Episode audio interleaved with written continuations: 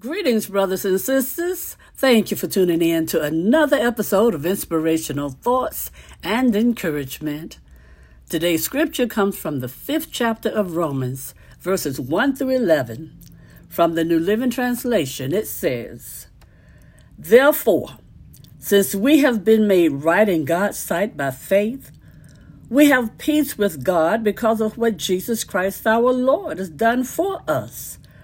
Because of our faith, Christ has brought us into this place of undeserved privilege, where we now stand, and we confidently and joyfully look forward to sharing God's glory. We can rejoice, too, when we run into problems and trials, for we know that they help us develop endurance, and endurance develops strength of character, and character strengthens our confident hope of salvation. And this hope will not lead to disappointment, for we know how dearly God loves us, because He has given us the Holy Spirit to fill our hearts with His love. When we were utterly helpless, Christ came at just the right time and died for us sinners. Now, most people would not be willing to die for an upright person, though someone might perhaps be willing to die for a person who is especially good. But God showed His great love for us by sending Christ to die for us while we were still sinners. And still, we have been made right in God's sight by the blood of Christ. He will certainly save us from God's condemnation. For since our friendship with God was restored by the death of His Son while we were still His enemies, we will certainly be saved through the life of His Son. So now we can rejoice in our wonderful new relationship with God because of our Lord Jesus Christ has made us friends of God." Oh, hallelujah. Thank you. Thank you, Jesus. Oh, thank you, Lord. Father God, we pray that You'll bless the reading and hearing of Your holy word. We pray for the courage to always be obedient. And Lord God, we pray that You'll continually bless us with spiritual insight, wisdom, and understanding as we grow in the knowledge of You, Lord God, as we grow in the knowledge of Your love for us, Lord God.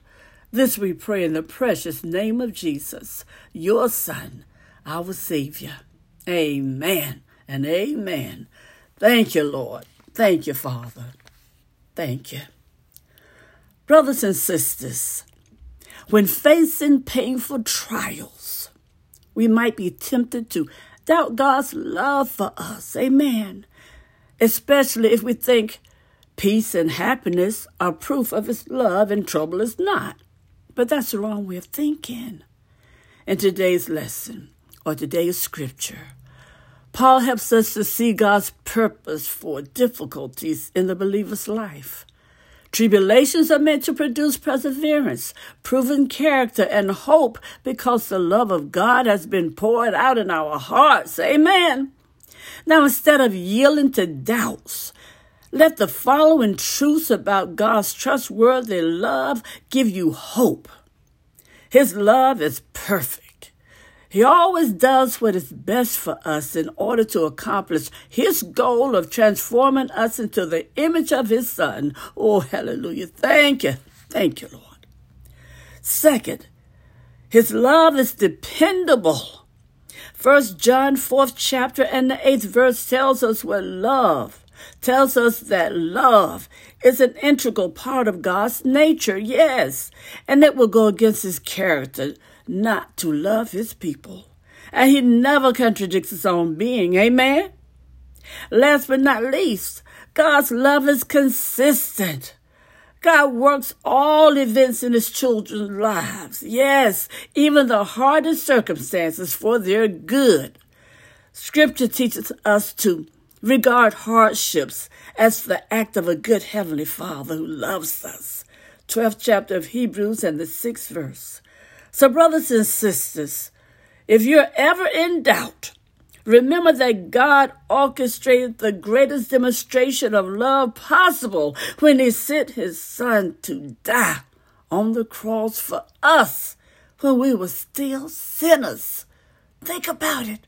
Oh, amen. Hallelujah. No greater love, brothers and sisters, than the love of God. And when you realize that, you'll have a blessed life. You'll have a blessed journey. You'll be a blessing to others, spreading God's love. Amen. And have a blessed day.